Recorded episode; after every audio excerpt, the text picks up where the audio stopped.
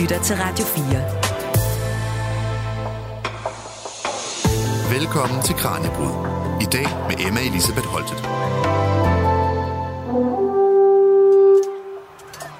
Et sted på den jyske halvø står to runesten.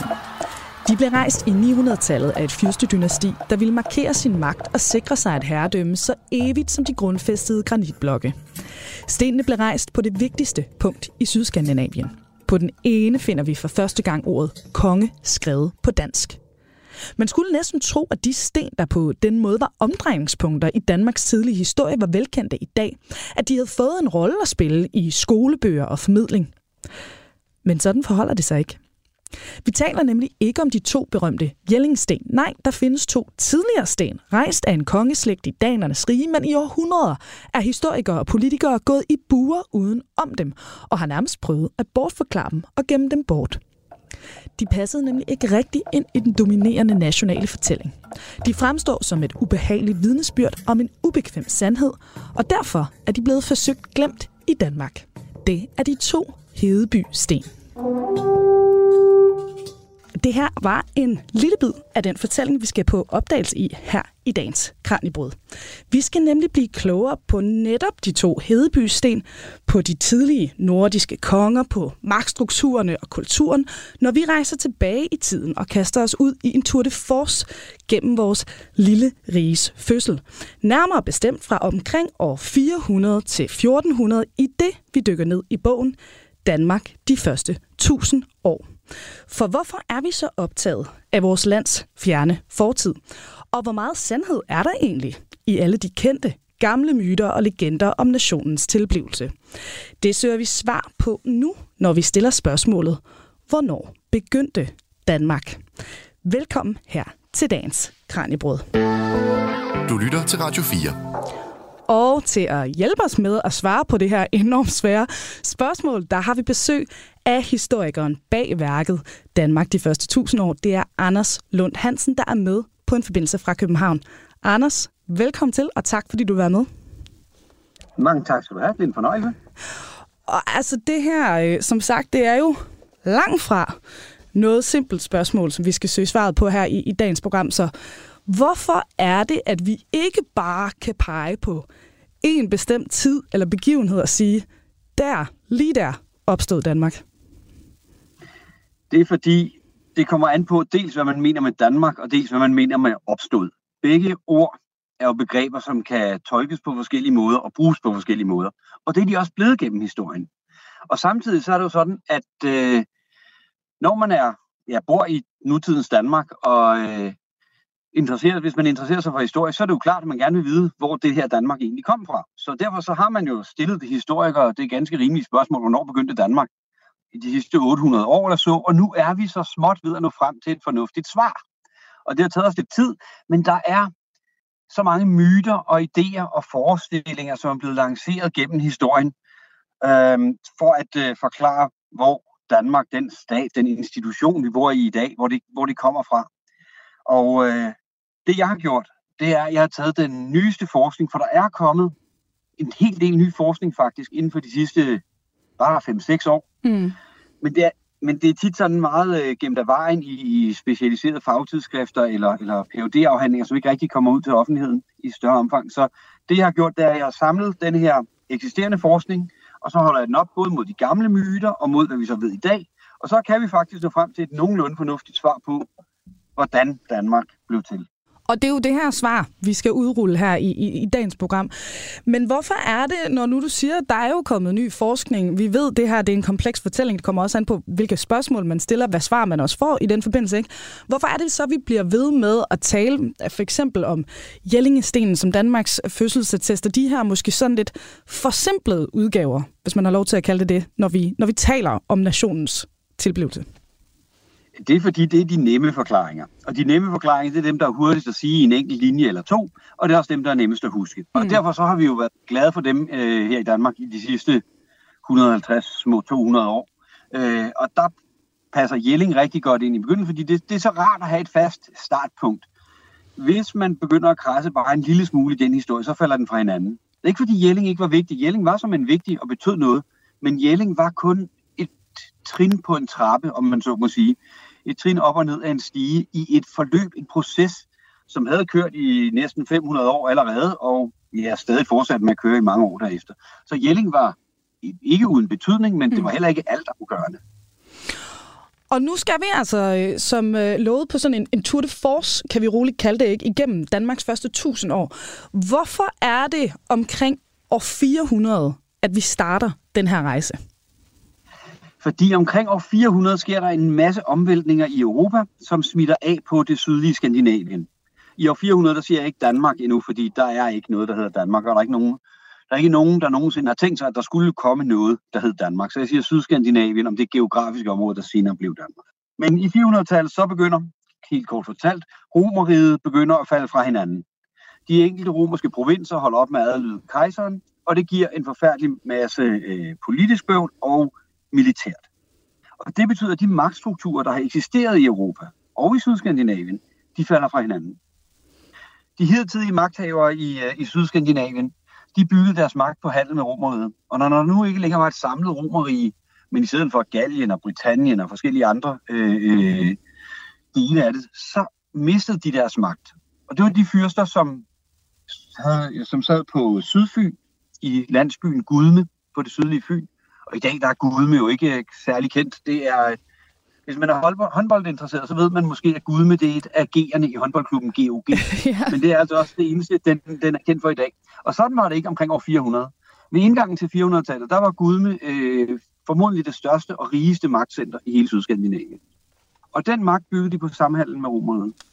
Da Romeriet så faldt fra hinanden, så mistede Gud med sin magt. De forsvandt ikke fuldstændig, men de blev meget mindre betydende. Og nye magthavere begyndte at, øh, at øh, føre sig frem. Og det er nogle af de magthavere, som i århundreder derefter førte sig frem, som vi i dag kender under navnet danerne, mm. og det er dem, der har lagt navn til Danmark. Så hvis vi nu står der i år 400 ved, ved porten til gudernes hjem, altså på det sydlige Fyn, som du siger, hvis vi kigger ud over den her, altså Nordens største by, Gudme, hvad er det her for et sted? Det er, Gudme var en, en by. Øh, der er nogen, der vil sige, at det bare var en meget, meget stor landsby. Men et befolket område, hvor omkring 50 gårde, øh, alle sammen med værksteder og stalle og, øh, og hovedhuse og langhuse, de lå øh, klykket sammen i det her meget smukke syd, sydfynske landskab. Og øh, Gudme, det er en forkortelse for gudernes hjem. Og når man stod og kiggede ud over det, så ville man se ud over de her øh, mange gårde med stråtægte, med stråtægte tage, og der ville være masser af mennesker, der ville være barefod børn, der rendte rundt og vogtede får og der vil være høns og gæs og alt muligt andet. Og så vil der være to store haller, der knejsede over det hele, som viste, hvem det var, der bestemte i Gudme. Og Gudmekongens to haller, dem har arkeologerne fundet øh, spor af, af de træsøjler, den er, de har været bygget op af. Så der er ikke så meget andet at se på stedet i dag, end det, hvor man har markeret dem i, øh, i, i græsset.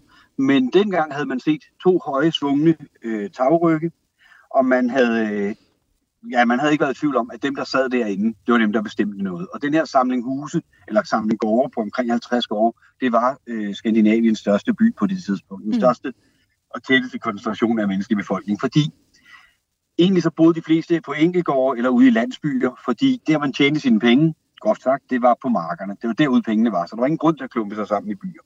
Og alligevel var det lykkedes Gud fyrsterne her at samle så mange folk omkring sig, øh, fordi de også tjente penge på noget andet. De tjente penge på handel med romeriet. Og ikke kun penge, de tjente også prestige. De fik gode historier. Omkring Gudme har man nemlig fundet ikke bare stolpehuller øh, efter de her haller, man har også fundet guld, man har fundet glas, øh, man har fundet romerske mønter, man har fundet romerske gudestatuetter, øh, og alt muligt andet godt i, i stor mængde der. Og det vil sige, de genstande, som jo ikke kunne fremstilles lokalt. I år 400, i 400-tallet kunne man ikke fremstille glas øh, heroppe. Man kunne ikke fremstille vin til at drikke af glasene. Øh, man havde ikke guld selvfølgelig, det skulle også importeres. Så alle de ting havde gudmekongerne adgang til, eller mm. gudmefyrsterne adgang til, gennem deres handler med, handel med romerliget. Og det gav dem prestige. Så de kunne invitere stormænd, der var lojale over for dem til prægtige fester, hvor de drak vin af glas. Øh, de kunne øh, med romersk guld, så kunne de, øh, kunne de øh, købe sig til støtte rundt omkring hos deres, øh, hos deres undergivende. det er næsten sådan, at øh, jo tættere, hvis når man graver i 400-tallet, øh, en arkeolog graver i 400-tallet i Danmark, så jo tættere de kommer på Gud, jo flere romerske ting finder de. Så det var altså sådan øh, et, et center for kontakten til Romeriet. Og kontakten gik formodentlig øh, via Søvejen. Ja, den gik selvfølgelig via Søvejen, fordi Fyn er en ø. Øh, og den gik via øh, Lundeborg, hvor der har været en øh, havneby, det der sådan var Gudmes havneby. Øh, og dernede har man også fundet spor af våben og havneaktiviteter og af ting, der er blevet tabt ned i, i vandet fra bådebrugerne. Så derigennem, der havde, øh, havde Gudmefyrsten så deres magt og den prestige, som holdt den oppe. Så det her, det er altså langt fra nogle sådan isolerede hedningen, der sidder deroppe og, og gemmer sig i Norden. Der er altså masser af rige forbindelser til, til omverdenen rundt omkring, allerede her i 400-tallet. Ja, ja, det er der, og det har der også været tidligere. Allerede fra bronzealderen mm. har vi jo øh, med rav og alt muligt andet. Ja, men det er en af de myter, jeg rigtig gerne vil slå ihjel i min bog. Det er øh, den med, øh, at Norden var sådan et eller andet fjernt og mystisk sted, øh, som ingen rigtig havde hørt noget om, og så var der vilde og primitive barbarer, der levede der.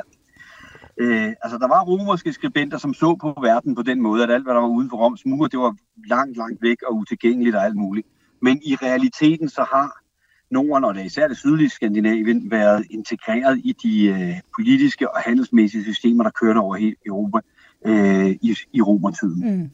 Og, øh, og det betyder også, at, og det kan vi jo se, at de konsekvenser, det får, da romeriet begynder at smuldre, så begynder øh, magten også at vakle under, under højsæderne inde i Gudmefyrstens haller. Fordi så kan de ikke længere få det her vin, og de kan ikke længere få de her glas, og de kan ikke længere få det her romerske guld. Så deres prestige falder, deres øh, undergivende finder andre fyrster og slutter sig til.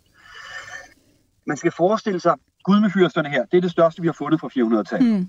Men de er ikke den eneste. Man skal forestille sig, at der i et fint netværk ud over hele Sydskandinavien, og ud over det hele Nordeuropa faktisk, der har der været sådan en halv fyrster, der sad og øh, øh, hersket over større eller mindre områder, og alle sammen forbundet i det her fine netværk. Øh, men nogle af dem havde selvfølgelig mere held med sig end andre. Nogle af dem kunne præstere mere end andre, og sådan nogle var gudmefyrsterne indtil 400-tallet. Så rykker de så ned i rækkerne bagefter, kan man se. Mange af gårdene bliver forladte, der bliver ikke længere fundet romerske luksusgenstande. Øh, men der vil stadig, der er stadig bebyggelse dog, og den bliver bare lige så stille og roligt til den landsby, der ligger der i dag. Mm.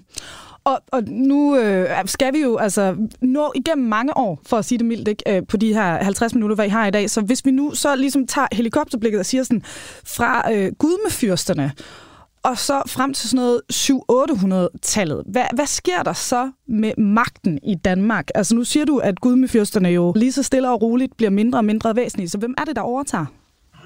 Jamen dem, der overtager, det der sker med magten i Danmark øh, efter romerets sammenbrud, der, der, det er, at magten bliver mere decentral. Der mm. kommer flere forskellige center. Der er ikke sådan et tydeligt magtcenter, som Gudme var. Og det var Gudme, fordi de kunne holde på, øh, på handelen med romeriet. Men derefter, når det ikke er handel med romeriet, der, vil, der på den måde øh, koncentrerer magten, så op mod år 700-800 har vi et meget mere decentralt billede. Mm. Der er mange halvfyrster, der sidder rundt omkring.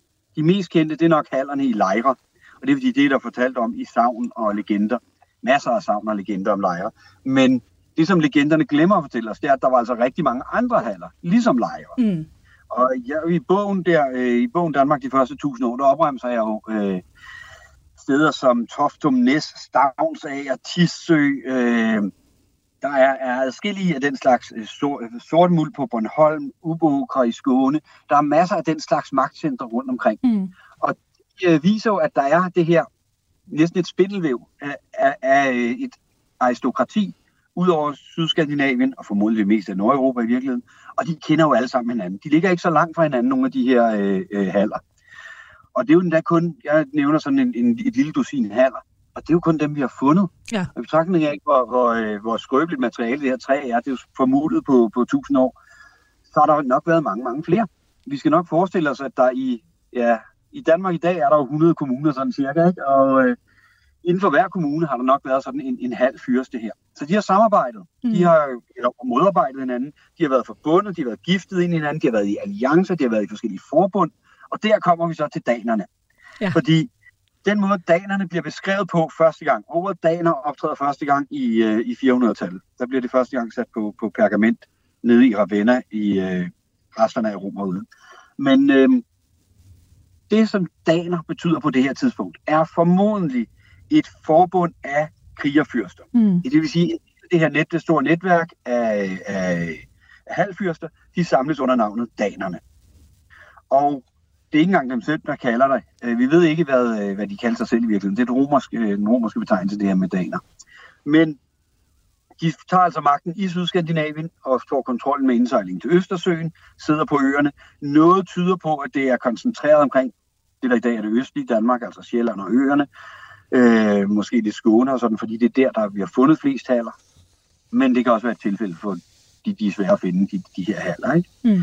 Øh, men i hvert fald, det her fyrst, uh, Gudmes nogenlunde centraliseret magt afløses af et netværk af halvfyrster, som i forskellige forbund kæmper mod hinanden. Og man kan godt forestille sig, at gudmefyrsterne uh, de slutter sig til det her forbund af daner. Man kan også forestille sig, at de kæmper imod dem. Uh, vi har jo masser af fund fra den periode, uh, som også viser, at der har været kampe uh, med, med uh, de store våbenoffringer mm. i Mosefunden og sådan noget. Så der har været uenighed om det, men når vi så kommer op der efter år 500, så øh, finder vi ikke længere de her store tegn på krig. Altså den her meget, de meget voldsomme mosefund, hvor, hvor altså hele herreafdelingens udstyr er smidt i moserne. Det finder vi ikke længere. Der er stadig en, øh, det er stadig et krigeraristokrati. De ser sig selv, kan vi se i kunsten og i kunsthåndværket, som kriger og gør meget ud af i talsætter som barske kriger, men det har snarere været tæskehold, end det har været store herreenheder. Vold har selvfølgelig været en del af, af, af samfundet, en måde at opretholde sin magt. En af måderne, man kunne opretholde sin magt på. Men øh, vi ser ikke de store tegn på, øh, ser ikke tegn på, på organiseret vold i stor skala, altså mm. egentlig krig, efter år cirka 500. Og så sker der så noget igen, når vi kommer op til 800. Men ja. dermellem gudmefyrsterne og 800-tallet, decentral magtstruktur, masser af halvfyrster vævet ind i ægteskaber og forbund og alliancer, og det dominerende forbund i Sydskandinavien hedder danerne. Mm. Det er jo ikke så lidt, der sker i den her periode. Så lad os lige prøve at give et øh, konkret nedslag til lytterne, der kan give en bedre idé sådan om hverdagen for de her mennesker, der levede i, i perioden. Klippet her, vi skal høre, det er fra Kranjebryd sidste år, hvor vi havde besøg af professor i arkeologi, Søren Sindbæk, der er med i forskningsprojektet Northern Emporium, der lavede arkeologiske udgravninger i Ribe i 2017 og 2018. Og vi skal nu blive øh, lidt klogere på nogle af de fund, de gjorde her, som altså blandt andet kan give os en indsigt i 700-tallets håndværk håndværk. Og vi hører her om øh, ravskærer og vævere.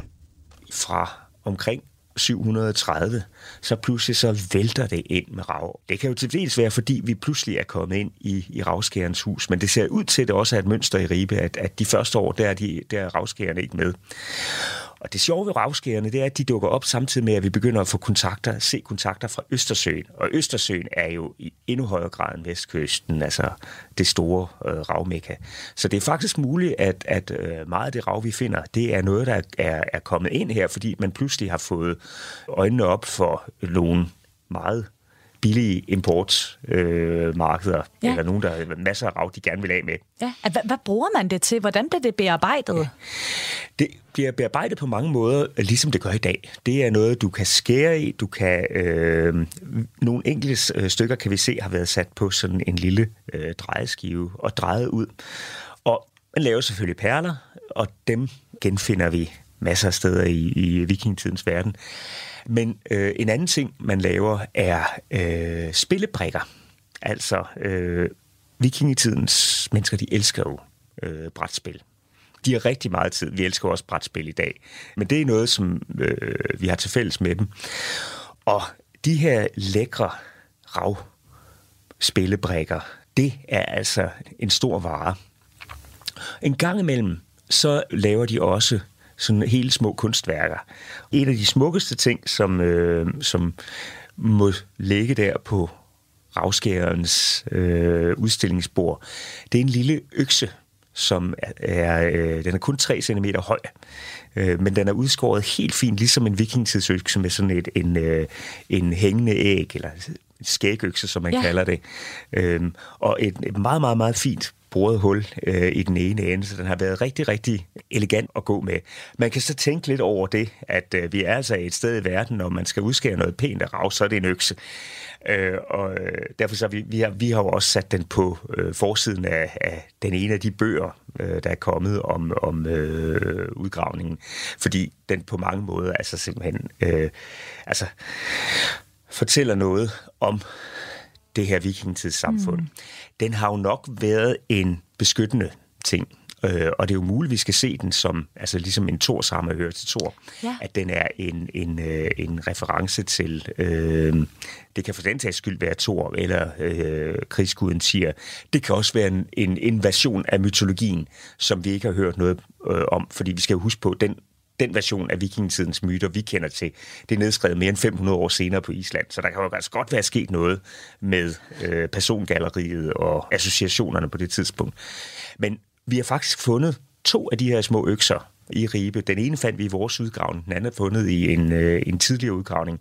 Så nogen har altså øh, fundet på det her. De ligner hinanden fuldstændig. Det må næsten det være den samme, der har lavet den. Men hvis vi så kigger ind til et andet øh, værksted, så kunne vi finde en væv, ja. måske. Ja, og i virkeligheden så, så er der næsten hvert hus findes der øh, tekstilarbejde. Og det inkluderer altså øh, de her store opretstående væve. Og dem synes vi, det er rigtig interessant at se, fordi det er jo en af de ting, der også er med til at understrege. Det er altså ikke nogen folk, der bare lige kommer her og, og øhm, bor her i nogle uger i en markedssæson. Sådan en væv sætter man ikke op, hvis ikke man skal være der i en længere periode. Og øh, den, kan man sige, den nemme og hurtige forklaring på vævene, det er jo, at jamen, der har jo været kvinder til stede, fordi der er ingen tvivl om, at i vikingetidens øh, verden, der er, og, og det gælder også i, øh, uden for Skandinavien, der er tekstilarbejde, det er kønnet som en kvindeaktivitet. Det forventes at være noget, kvinderne tager sig af. Øh, alligevel så kan vi ikke helt øh, dyres for at spekulere på, hvad kunne det også være? Altså, er det så også det? Mm. Øh, fordi det er jo en sømandsby, det her. Den er der, fordi folk kommer med skibe. Og noget af der grunden til, at man skal have en by sådan et sted, det er jo, at øh, skibe giver en forfærdelig masse ventetid. De er utrolig praktiske til nogle ting, men det man altid ser i, i havnebyer, det er jo, eller i, i historiske havnebyer, det er jo, at folk har utrolig meget tid til års. Så vi har jo så også spekuleret, det, det er jo ikke noget, vi kan, kan, kan se på tingene, men er det også ledigående øh, søfolk, som tager en tørn ved væven om vinteren, mens mm. de venter på nye rejser. Det er spørgsmål, vi kan stille, men det vi i hvert fald kan se, det er, at det håndværk er til stede. Det andet spørgsmål, det rejser, det er jo selvfølgelig også, at en væv er en væv, men, men hvad er det så, man væver? Ja. Fordi vi kan jo se ravskæren øh, lave nogle ting, vi ikke finder øh, ude i den almindelige øh, landsby. Vi ved, at man i øh, på det her tidspunkt, ud over det almindelige klæde, man skulle bruge til sit tøj, og så selvfølgelig skibsdu, eller sejlduen, som pludselig er blevet en, en ny vare, der er stor, stor øh, øh efterspørgsel på så findes der jo også utroligt raffineret øh, tekstilhåndværk, øh, og vi kan øh, vi ved, at man lavede billedtæpper for eksempel, hvor man simpelthen vævede øh, ikke bare mønstre, men også figurer og scener ind. Så vi stiller os også lidt det spørgsmål, når vi finder de her rester af væven, vævevægten eller andet tekstilværktøj. Kunne det også være, ja. det her de rigtig specialiserede eksperter der kan lave de mest færme væver, de bor. Væven kan i hvert fald, den kan vi se i næsten alle huse. Og øh, når den står der, så er det jo nok fordi, at det er en aktivitet, der tager masser, masser af tid. Der er mange af de andre håndværk. Øh, det kan være noget, som øh, sker sådan lidt on and off. Det kan vi jo se, når vi øh, øh, går videre ned ad gaden. Øh, men væven, det er altså fast arbejde dag efter dag efter dag. Du lytter til Radio 4. Fortalte her professor i arkeologi Søren Sindbæk, og klippet var fra afsnittet Håndværk og lyrespil i Nordens ældste by, og det er altså fra maj måned sidste år. Og Anders Lund Hansen har vi med her på en forbindelse fra København. Anders, inden vi hopper til næste kapitel i vores fortælling, Søren Sindbæks fund er jo også nogle af dem, du fremhæver mange gange i øh, bogen. Øh, men altså, hvor mange pålidelige kilder har vi egentlig, når det gælder den her tidlige del af Danmarks historie? Vi har overraskende mange, altså i betragtning af, det er noget, der ligger over 1000 år væk. Mm. Øh, der er skriftlige kilder fra det sydlige Europa, vi har runeindskrifter, og så har vi øh, arkeologernes øh, fund, som der jo bliver øh, talrigere og talrigere. Og derfor er det arbejde, som Søren Sindbæk og hans mange dygtige kollegaer har lavet, så vigtigt. Øh, og han graver jo lige det helt rigtige, og et af de allermest spændende steder, nemlig Ribe. Fordi det, der sker, det er, at man kommer op der til 700-tallet, der åbner Ribe som handelsby, og i år 800, der åbner Hedeby som handelsby. Og det er meget afgørende for, at vi har en stat, der hedder Danmark i dag.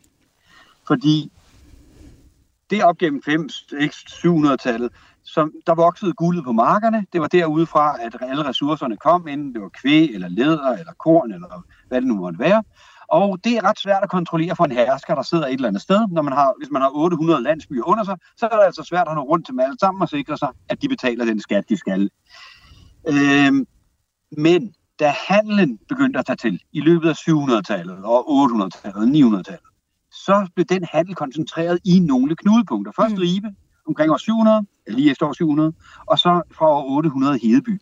Og det er meget nemmere at kontrollere, fordi Danmark er, skal på, en centraliseringsproces.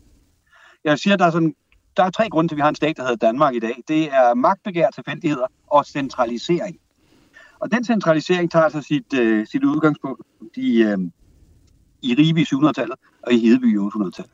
Der kommer alle købmændene skal ind og bruge en sikker havn, og så, skal der være, så kan en fyrste øh, garantere for sikkerheden der, og så var der ikke nogen, der bliver bestjålet, udover dem han bestjæler, øh, så i form af skat, tolv, afgifter, hvad det nu måtte være. Og netop Hedeby, det øh, bliver altså næste stop her på dagens historiske Tour de Force, hvor vi bevæger os rundt i Sydskandinavien, og det gør vi fra år 400 til 1400, for at blive klogere på et af de helt store spørgsmål. Hvornår begyndte Danmark egentlig? Mm. Til Kranjebrud på Radio 4. Og vores gæst i dag, der er med på en forbindelse fra København, det er altså historiker Anders Lund Hansen, der har skrevet Danmark de første 1000 år. Og øh, Anders, nu er vi altså som sagt landet omkring år 800.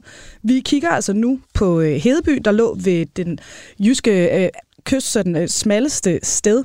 Hvorfor bliver den altså lige pludselig, du siger, før var det jo Ribe, men så bliver det Hedeby, der er Østersøens rigeste og mægtigste by? Ja, men der er flere ting, der passer godt sammen. For det første så er der danernes kong Godfred på det tidspunkt, som grundlægger den, og hans afløsere, de garanterer for sikkerheden deri. Øh, det betyder, at man kan handle sådan nogenlunde sikkert. For det andet, så er der kommet sejl på skibene på det her tidspunkt. De store firkantede råsejl, øh, som gør, at søhandlen glider bare lige pludselig meget, meget hurtigere og meget, meget nemmere. Alle handelspladser og alle stormandshaller i hele Norden rykket med et slag tættere på hinanden. Ikke i kilometer, men i rejsetid. Og det betyder bare, at handelen får et boom derfra 800 og frem mm. efter. Og øh, der ligger Hedeby lige til at udnytte det, for det ligger jo på grænsen, det ligger øh, i nutiden, der ligger det i det nordlige Tyskland. Øh, det ligger helt dernede i, i Slesvig, og der er det på grænsen mellem danernes rige, mellem sakserne, mellem venterne, øh, adgang til friserne over på vestkysten, som syder salt, og alle i middelalderen skulle bruge salt. Så den ligger der, hvor alle handelsvejene mødes. Man kan sejle der til fra Norge, man kan sejle der til fra Novgorod, man kan sejle der til fra de britiske øer, man kan sågar komme op af floderne. Øh, og inden det også. Så det er øh, Nordens og Østersøområdets øh, største, største handelsby. Og i den by, der bliver der jo omsat rigtig, rigtig meget sølv. Mm. Og øh, det sidder der jo så øh, nogle konger klar til at tage sig af. Det er værd at bemærke, at på det her tidspunkt, der er stadig ikke noget, der er blevet kaldt Danmark endnu i kilderne. Men der er nogen, der fremgår som danernes konger. Mm. Og det er fordi i middelalderen, og jo tidligere, jo tydeligere er det, i, der var man i højere grad konge over mennesker end over territorium. Man kan ikke få en skov eller en mark eller en å til at betale skat. Så det der med at have den her idé med, at territoriet og, og folk, befolkningen er et, som man fik i 1800-tallet, og som ligger til grund for, for nationalstatsopfattelsen og nationalisme op i nutiden, øh, den var der ikke. Det, bliver der, det kommer der efterhånden, når vi kommer op i højere senmiddelalderen, kan vi komme tilbage til, men mm. i udgangspunktet, så er man her, hersker over folk, ikke over territorium. Og det der med, hvor stort, man kan ikke sige, heller ikke sige, hvor stort Danmark var i 800-tallet, fordi det kommer an på, hvor mange stormænd, der havde svoret troskab til danernes konge, og om de adlede det. Mm. Altså hvis fyrsterne på Langeland besluttede sig for ikke at betale skat, så var Langeland ude af, af fyrsternes herredømme. Hvis fyrsterne i det sydlige Norge betalte skat og adlød, så var de jo en del af det. Så det er mere et herredømme, end det er et territorium. Herredømme over mennesker, og ikke over et territorium.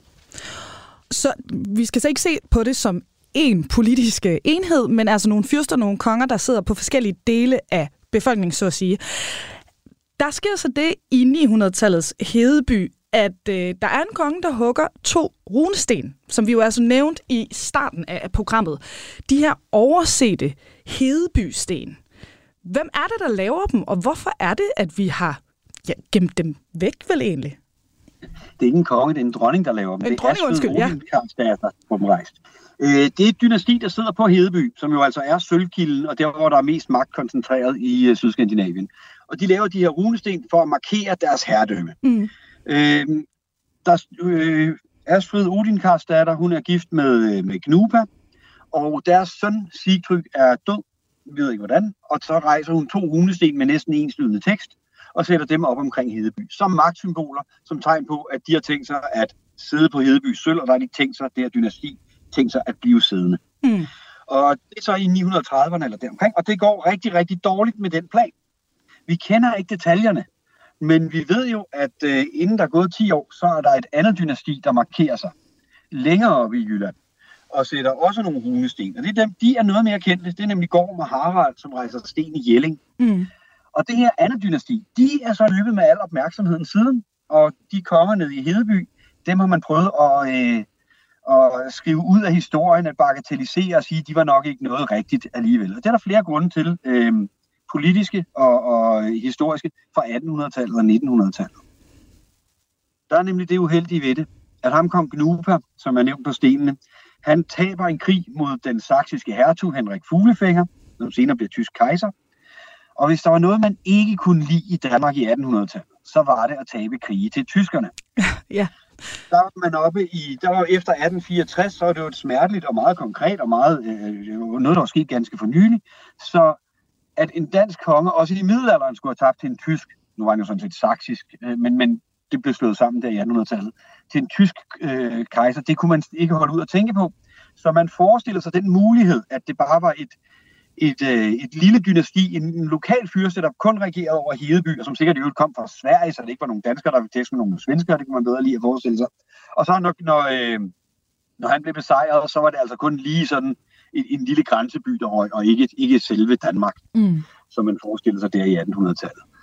Og den, øh, til gengæld, så kan man fra Jelling-dynastiet, med Gorm og Harald, der kan man spore en linje, ikke en lige linje, slet ikke en lige linje, men en noget krøllet linje fra dem, og så ned til det nuværende kongehus. Ja. Og dem, som altså også stadig i 1800-tallet.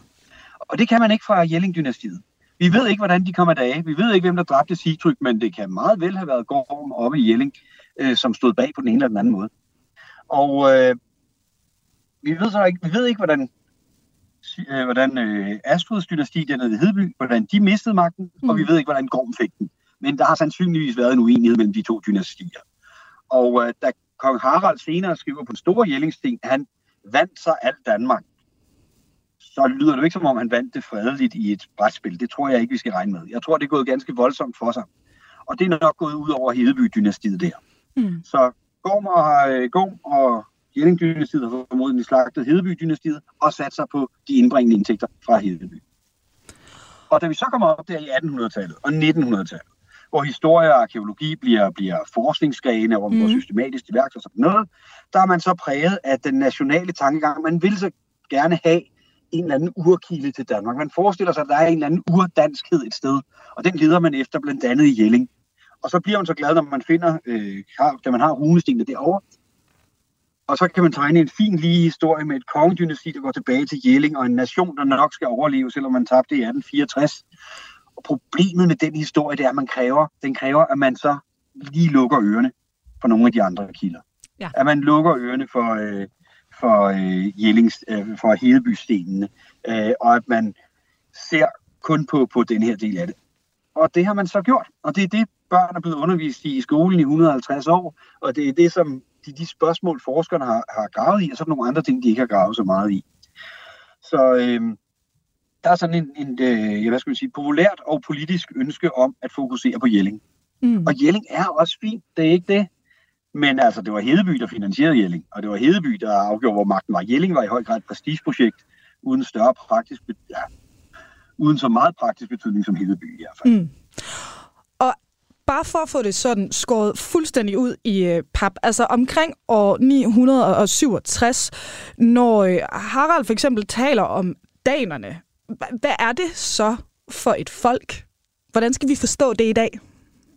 Ja, øh, danerne er ikke et folk på den måde, vi forstår det i dag. Danerne er øh, krigeraristokratiet, som hersker. Det er navnet på et forbund. Mm. Da Harald rejser, kong Harald Gormsen, han rejser den store Jellingsten der i øh, ja, midten af 960'erne, så, øh, så skriver han, at han gør sig til konge over, alt, over hele Danmark. Mm. Og, øh, og Norge i øvrigt også. Øh, men øh, det Danmark, han mener der, det er lidt svært at placere. Ordet Danmark er stukket op første gang på skrift i slutningen af 800-tallet i en, øh, geografi, en geografisk beskrivelse øh, lavet ved den engelske konges hof. Og der fremstår det ikke som en, så meget som en politisk enhed, men som en geografisk beskrivelse. Mm. Og det er en geografisk beskrivelse, omfatter øh, Sjælland med øer og Skåne. Altså det, vi i dag vil kalde Østdanmark og Sydsverige. Øh, det er det, der bliver beskrevet som Danmark der. Så når Harald skriver, at han vandt sig alt Danmark, så er det uklart, hvad han mener med det for os i dag. Altså mener han, at han erobrede det østlige Danmark fra en base i Jylland, eller mener han hele det, der sådan blev middelalderens Danmark, inklusive Slesvig og Jylland og Fyn og det mm. hele. Øhm, men han gør sig i hvert fald til konge over det, det skriver han. Øh, og det er også noget, der tyder på det, og han holder fast i den magt i ja, små 20 år der fra midt-60'erne. Altså. Mm. Så øh, det er ikke et folk, øh, et fællesskab, et folkeligt fællesskab på, på nogen måde. Det er et krigeraristokrati, og Danmark er i højere grad, læg mærke til, at jeg skriver, siger grader, i stedet mm. for noget mm. absolut, men det er i højere grad en geografisk betegnelse end en politisk enhed. Mm. De politiske enheder i middelalderen, det var slægterne. Ligesom vi i dag har på partier, så havde man dengang slægter. Og spørgsmålet var, hvilken slægter man var lojal overfor. Mm. Og når der så var nogen, der kaldte sig konge, så gjorde de selvfølgelig krav på at være den mægtigste slægt inden øh, for visse omgivelser, og havde formodentlig også nogle rettigheder der. Og de rettigheder ville de gerne øge. Og det det, Jelling også er. Det er jo et tegn på en centralisering. Mm. Den centralisering, som Hedeby og Ribe havde startet, den vil kong Harald rigtig gerne fortsætte, så længe han selv sidder i midten af den. Så han prøver med forskellige midler at koncentrere den der magt, sikre at stormændene adlyder, sikre at stormændene betaler skat. Og den centralisering er jo en del af det at skabe Danmark. Det er en centralisering, der startede længe før Jelling, og mm. den blev ved meget længere. Og den blev heller ikke lagt fast med Jelling. Det kunne sagtens have gået på mange andre måder. Nu skal vi altså øh, videre, hvis vi skal nå igennem øh, vores tidsrejse her i dag. Sidste stop på dagens rejse, det er altså fra år 1100 til 1400. Hertil der skal vi også dykke ned i, hvilke mysterier og spørgsmål om vores lands tilblivelse og fjerne fortid, som forskningen måske forhåbentlig kan give os svar på i en ikke så fjern fremtid.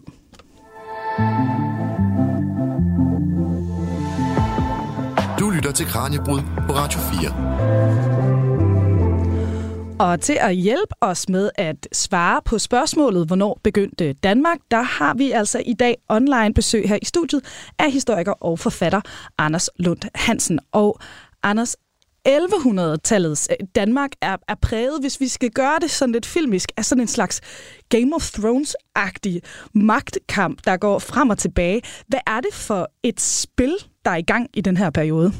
Uh, der er mange spil i gang, og det er en rigtig spændende periode. Der er ridder, der er borge, der er vindebruger, der er, øh, der er der, og der er rigtig, rigtig mange dramatiske begivenheder. Altså, det er jo 1100-tallet, det er jo der 100, der giver os alt lige fra vintertogter til blodgilde i Roskilde til øh, landskabslovene og øh, kedelige, men meget effektive administrative og byråkratiske reformer. Ikke? Det, der sker, det er, at den kongemagt, som ender med at sidde på tronen, de centraliserer yderligere.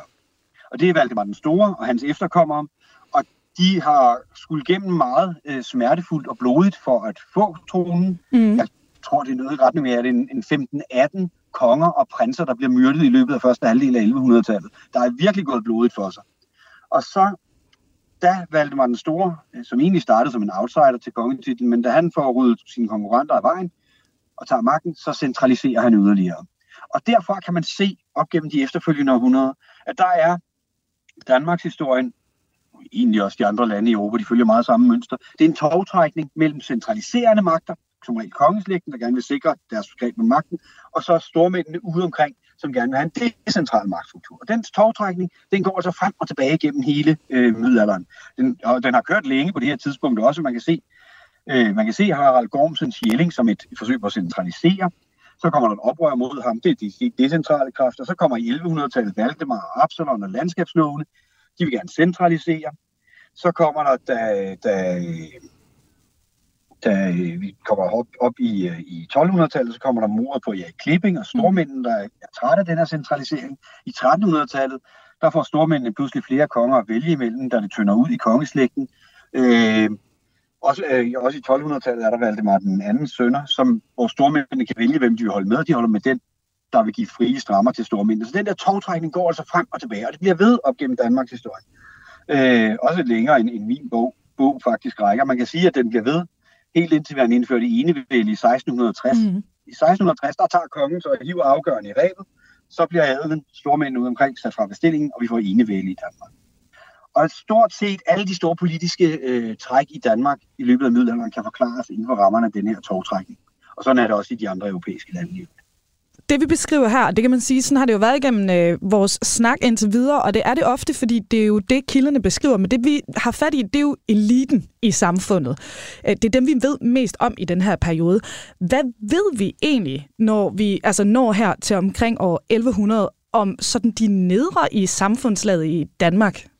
De nederste slaverne, dem ved vi ikke ret meget om. Vi ved, at der var slaver, og der blev holdt slaver øh, helt op til omkring år 1200. Vi ved, at biskop Absalon, han, har, han havde holdt slaver, fordi i sit testamente nævner han dem og, og sætter dem fri. Mm. Der er blandt andet en kvinde, han har taget på et togt til Skåne og sådan noget. Øh, men, øh, så dem, dem ved vi stort set intet om, fordi deres grave er heller ikke bevaret. Når det drejer sig om øh, landsbyboere, sådan dem, der er lige sådan laget over, så ved vi en del, og især i 1100-tallet, der begynder de også at kunne, øh, øh, at kunne se de forandringer, der sker. Fordi i 1100-tallet, der begynder byerne øh, som jo startede med Ribe og Hedeby i Norden, der kommer flere byer med handelspladser, med kirker, med havne. Ting som er handel, som man før sluttede på, på strandkanten og på små øh, ladepladser rundt omkring, det skulle nu, blive nu koncentreret i, i byer. Øh, kristendommen førte til, at der kom kirker ude i hver enkelt sovn.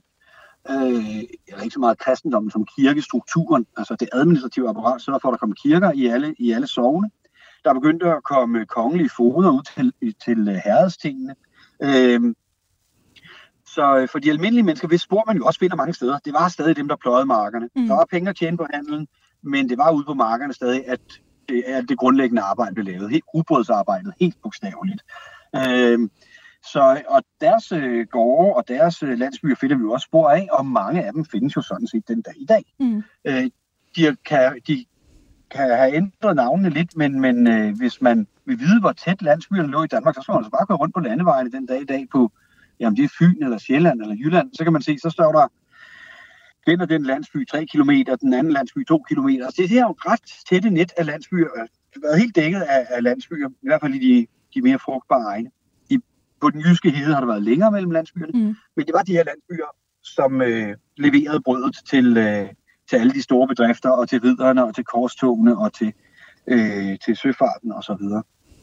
Vi har som sagt startet ved år 400. Vi skal slutte helt frem ved år 1400.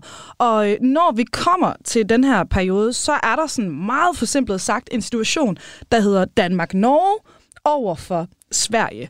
Og det er en konflikt, som du skriver, der altså kommer til at forme Europas og, og verdens udvikling. Hvad er det, der skaber den her situation, hvor vi pludselig har Danmark, Norge og så Sverige på den anden side? Det er byråkratiet. Det er byråkratiet, at lovene og øh, det administrative apparat bliver stærkere og stærkere, og i perioder kan fungere helt uden en konge. Mm. Så den centraliseringsproces, der blev til Danmark, det var kongerne, der støttede den, fordi de ville gerne sikre deres magt.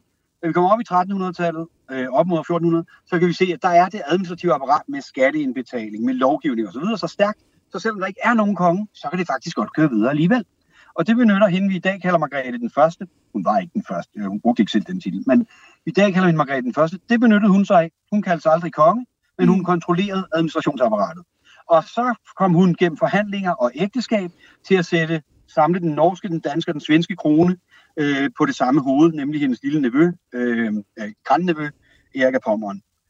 Og øh, den forening, af de tre nordiske kroner på, øh, på mødet i, øh, i Kalmar i 1397. Mm. Det satte der rammerne for resten af Nordeuropas udvikling de næste mange hundrede år, fordi Sverige brød jo ud i de efterfølgende århundreder, brød ud af den union, øh, og lå så i konstant krig med Danmark-Norge de næste mange hundrede år. Og det var i de krige, at lande som Rusland og Preussen på den Østersøkyst, som Sverige og Danmark kæmpede om at kontrollere, der kom Rusland og Preussen så frem, og det fik jo så ret voldsomme konsekvenser i 1800-tallet og 1900-tallet, også for den sags skyld i dag. Mm.